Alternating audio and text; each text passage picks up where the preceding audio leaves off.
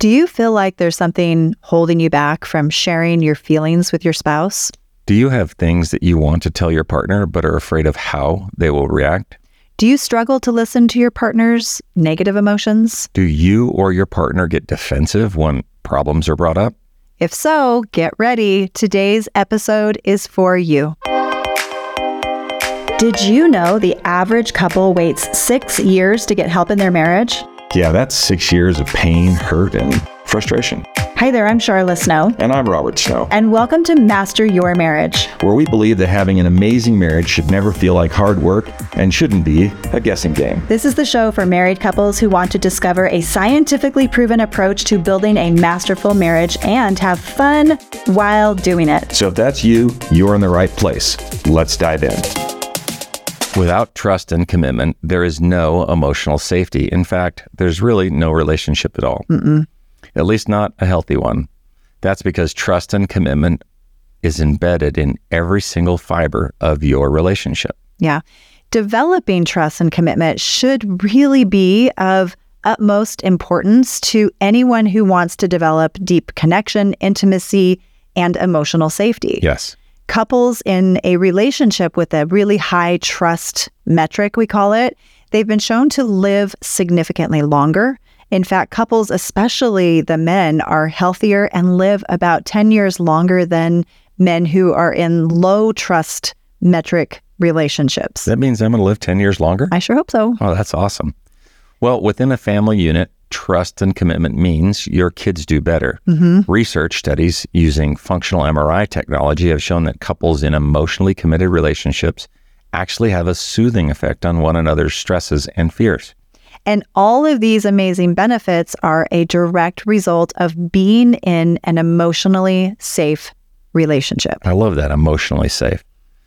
And the really big question on everyone's mind is how do we create emotional safety in relationships? And the answer to that is through trust and commitment. Yep. So let's spend this episode talking about how trust and commitment can build this emotional safety. So imagine, if you will, for just a moment, a plot graph. Remember back to geometry? And on one axis, like say the x axis, you have trust. And on the other axis, mm-hmm. the y axis, you have commitment. And where there is high trust and high commitment up in that top right hand corner, that's where you find safety.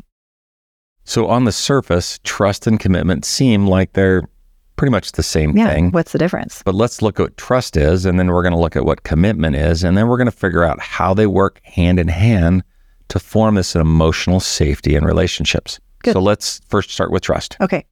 So the underlying issue that we see and you know and looking at all these different couples that come to us and you know really what the underlying issue is behind most conflict is really can I trust you? Mm-hmm. It's really the the heart of what most couples are often fighting about. So on some level there's this question of can I really really share my needs with you? Can I trust you with my negative emotions, my worries, and my fears? Can I trust you to listen without being dismissive or defensive or judgmental? Can I trust you with my secrets? Can I trust you with our finances? Mm, yeah. Yeah. Can I trust you to come to me and not to someone else when you have a problem with me? Can I trust you to see my perspective or at least view things through my perspective in situations? Right. So there's no question that trust is foundational in every single relationship. And yet, what is so fascinating to me is that in general, most of the Western world is experiencing a major crisis of trust. Isn't that the truth? We don't trust anyone anymore. We don't trust the government. We don't trust religion. Nope. We don't easily trust each other, not even the people who are closest to us. That's pretty sad, actually. yeah, for whatever reason, and I'm not exactly sure what the cause is, but most of the West is going through this major insecure attachment era and, and and really what that means is that we just don't feel like we can depend on or trust anyone. And this becomes a major problem in relationships because simultaneously, the number one reason that people seek out help in their relationship is they're having issues with connection and intimacy. So go figure, you can't have intimacy and deep connection without trust, which is sort of a dilemma if we're unwilling to trust anyone. Hmm. Yeah, that's quite the pickle. Yeah. So, what is trust and how do we get it into our relationship? Let's dig in. So, trust is when you and your partner are both thinking of what benefits the two of you. So, you're not just thinking about your welfare, but you're thinking about the welfare and what is in the best interest of both of you. Yes. You're thinking about what your needs are, but you're also equally thinking about what your spouse's needs are. That's that's perfect, right? And so when this exists in a relationship, there is a high trust metric. Mm-hmm. And when trust is high, we work together differently. We actually manage conflict differently. Because even when we're disagreeing, we're disagreeing with a friend or someone who has our best interest in mind rather than disagreeing with an adversary. Those are two separate disagreements. Yeah, and I love that because you're right. When we have trust, it's like you're not my enemy. You're you're my bestie. And Yeah. We get to work through these things together because we have that trust. Absolutely. Which, you know, of course naturally means that there's going to be more cooperation. Yes, we're still going to have problems as we Yeah. talked about over and over. 69% of conflicts are not they're perpetual, so we're still going to have problems, but we're able to cooperate and work through those problems rather than getting stuck in gridlock. But if we're trust averse, then how do we move forward in building trust? Mhm. Well, the secret to trust is attuning and listening to each other. But let's break down some do's and don'ts because we always have a, always have a list of things that you can do. Yeah, it really does come down to our ability to listen. So, what we don't do is number one, when we're building trust, we don't get uncomfortable with our partner's emotions. Ooh, that's a hard one. And in fact, it's it's interesting because it's exactly the opposite. The way couples build trust is by tuning into their partner's emotions, even their negative emotions.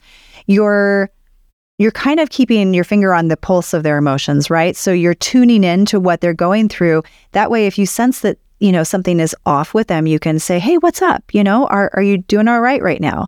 And by doing that, it allows us to turn towards our partner and be emotionally available for them, which of course will build trust and emotional safety. I love that term, being emotionally available for them. Mm-hmm.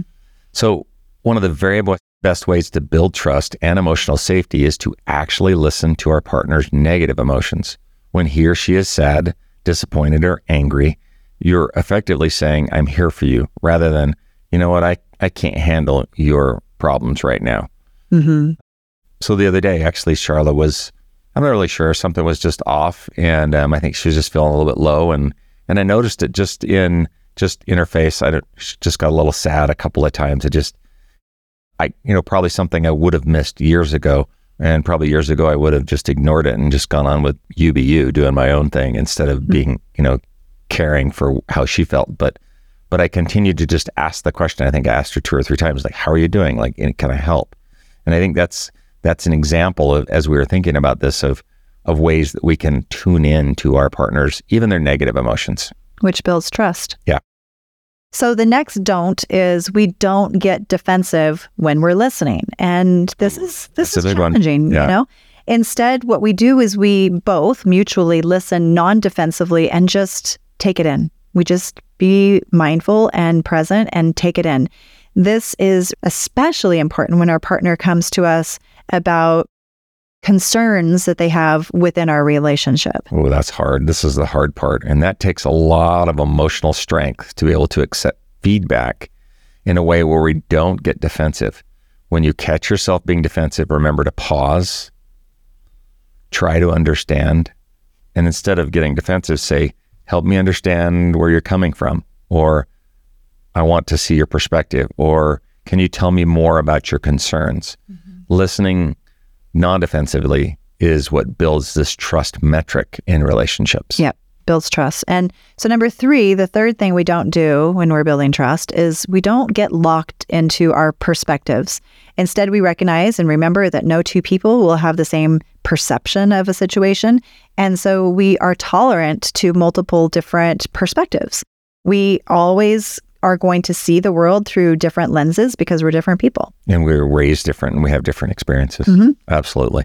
You don't always have to adopt or even agree with the other person's perspectives, but we must be willing to at least consider their perspectives and that they might have some validity in the conversation. And I think there's a lot of times when, you know, I, I, you say something, I'm like, you know what, that's a fair point, And I never really thought about it that way. So it's just that openness to to consider an alternative perspective. Right. Number 4, we don't dismiss our partner's concerns by making statements like, you know what, that's no big deal. Ooh. I, I don't know why that's such a big Yeah, deal. Yeah, that's to a you. tough one. It, the, the old adage, right? We must try to walk a mile in their shoes before you can understand what somebody's experiences are. Yeah. This is what empathy is to really understand how someone else feels and what they're thinking. We must momentarily suspend our own beliefs, ideas, and feelings and really take on their perspective and really try to understand. Yeah, and and if you don't understand, I think it's perfectly fine to say, "Help me understand." know, like help me understand. I, I don't I don't really know, you know, I don't I'm not getting it. But that's okay because be curious in these situations. so, can trust be built in a relationship? Yes. Yes, absolutely. there is a way to build trust and to systematically do it. And it comes down to this key um, element of really being able to listen to each other. And that is a skill. And it's a skill that anyone can develop. And when that skill is developed, then trust is gradually built over time. Yeah, the, and it's it's just like a muscle. You exercise it, mm-hmm. and you and you get stronger. And I think this this active listening and suspending your, your beliefs, trying to understand, is is huge. So, in your relationship, if trust is slipping, then we both both of you need to work on the skill of mutually listening to each other, and then trust will then build between you. Mm-hmm. All right, so that's trust. What about commitment? Commitment is putting all your eggs in one basket, right? So to speak. It's the belief and mindset that you're my person. Mm-hmm. Nobody on this planet can compare to you. You have everything I need. There's no one else out there that's better for me. And really, this truly is a mindset. And there's a lot of people out there that don't have this mindset. They have the exact opposite of this, where they view relationships as transactional and they think that relationships are fine to come and go and that they do. Yeah, and that's you know, and if you want to be all in, it, you know, it's you're my ride or die. You're my best friend. You're the first call when my day goes good, and you're my first call when the day goes bad. And being committed is 100% all in. And you have to have a positive habit of mind.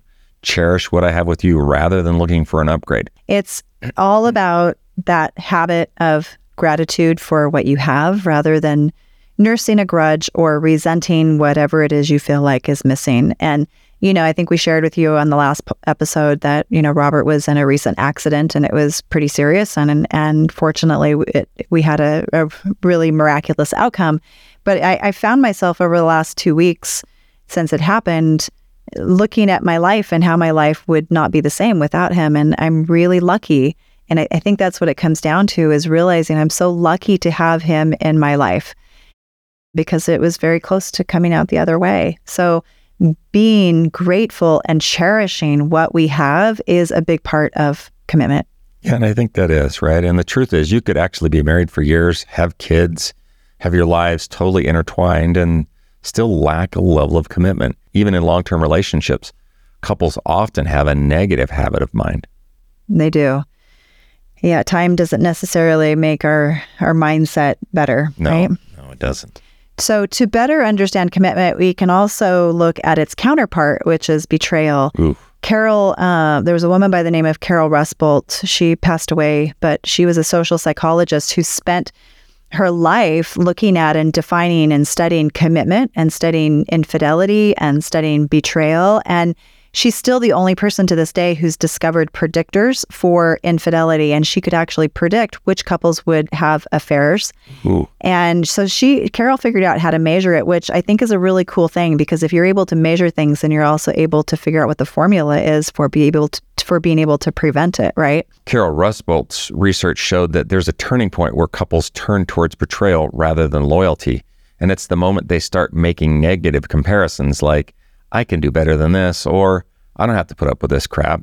Even if they're only innocently imagining it, it subtly gives us permission to start crossing boundaries. Hmm. Yeah, that, you know, it's really all about when things get difficult and, you know, maybe it's a difficult situation. But that's when we really especially need to be mindful. Do our thoughts lead us to having those thoughts that, you know, I, I can do better than this? I don't need this crap. Or do we face the problem and have those difficult conversations? And those are hard to have. And they are, but that's where they find that there's this correlation between infidelity and conflict avoidance. You know, avoiding conflict, avoiding self disclosure, avoiding saying what it is that you need is correlated to betrayal. Because if we don't have these difficult conversations, we tend to find someone else to have them with. We tend to nurse a grudge and go share those problems with someone else. Yeah, and it's the one thing, and we talk about this a lot on the podcast. The the scariest relationships are are those individuals and those couples who meet who say, "Oh, we never fight, mm. we never have disagreements," and I'm, you know, we're just sort of looking at each other, going, "Well, somebody's not sharing their feelings." And at least not with yeah, you. with you. And that's a problem. You're going to have disagreements. The truth is, can we develop the emotional the emotional stability, emotional strength to be able to hear negative things, learn about ourselves, and then act on it. So we have an example. So Xander and Lily are young, busy parents, and he'd like to bring up the fact that he needs a little more closeness and a little more sexual intimacy, mm-hmm. but he's afraid that she will not react well. Yeah, she's going to get mad. Yeah. So what he wants to say is this is what he wants to say. Hey, you know, we don't spend time talking anymore and we almost never have sex. And we don't even have time for each other. And the other day at work, I found myself having a great conversation with a coworker. Uh oh.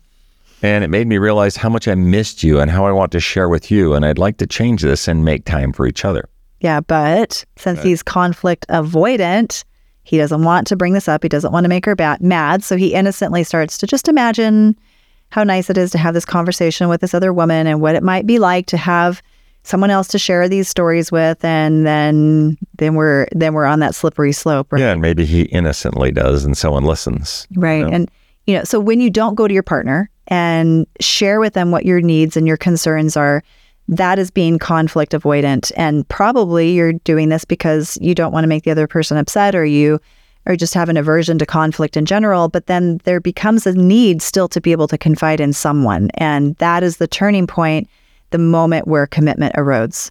So commitment is saying, hey, I have this issue, and because you're my ride or die, mm-hmm. you're my world, you're my everything, and because I'm 100% committed to you, I have to bring this issue to you. And I can only bring it to you. So we have to work that out. Yeah. Right. And this is what commitment looks like in a relationship. That's this is what all in looks like in your relationship. Yep we have to be able to have these difficult conversations. So, what does it really take to have difficult conversations? Oh, trust. Back to trust. Yep. You have to know that your partner's not going to freak out, get defensive, or shut down. You have to know that they will listen non defensively. So, in this way, trust, you know, and commitment go hand in hand in hand, and trust is really a precursor for commitment. So, there you have it trust and commitment. And the byproduct of trust and commitment is this emotional safety. Trust requires attuning to our partner and listening to their negative emotions, which can be difficult at times. Mm-hmm. Commitment requires self disclosure. It requires a mindset that your person is everything that you need. And both of these things, trust and commitment, both require 100% of our heart, bringing our fullest expressed self to the table and trusting that are trusting that with with our partner. So we want to leave you with a couple of questions today. One, what did you learn from today's episode? Hmm. Uh, two, can you think of one or two ways where you can increase trust and commitment in your relationship? Okay. Three, how will you take action on this this week? Come over and tell us about it on social media. We love hearing your stories and, and how you're implementing these practical concepts into your relationships. And if you found this episode helpful, please take a moment to leave us a rating and a five star review. Your comments and your ratings really do help the algorithm to suggest our show to other couples, which really aids in our overall mission to provide these free resources to couples out there who really need it. Yes. And thanks for tuning in today. Be kind to each other, love and take care of each other. Until next time. Until next time. Thank you for listening to Master Your Marriage. If you have a topic you'd like us to cover, then we want to hear from you. Just go to masteryourmarriagepodcast.com and send us your question. Oh, and while you're there, you can also check out our retreats and events and even apply for coaching. And make sure to subscribe to the podcast so you get advance notice of when the next episode drops, plus show notes and many extras. Thanks again for tuning in.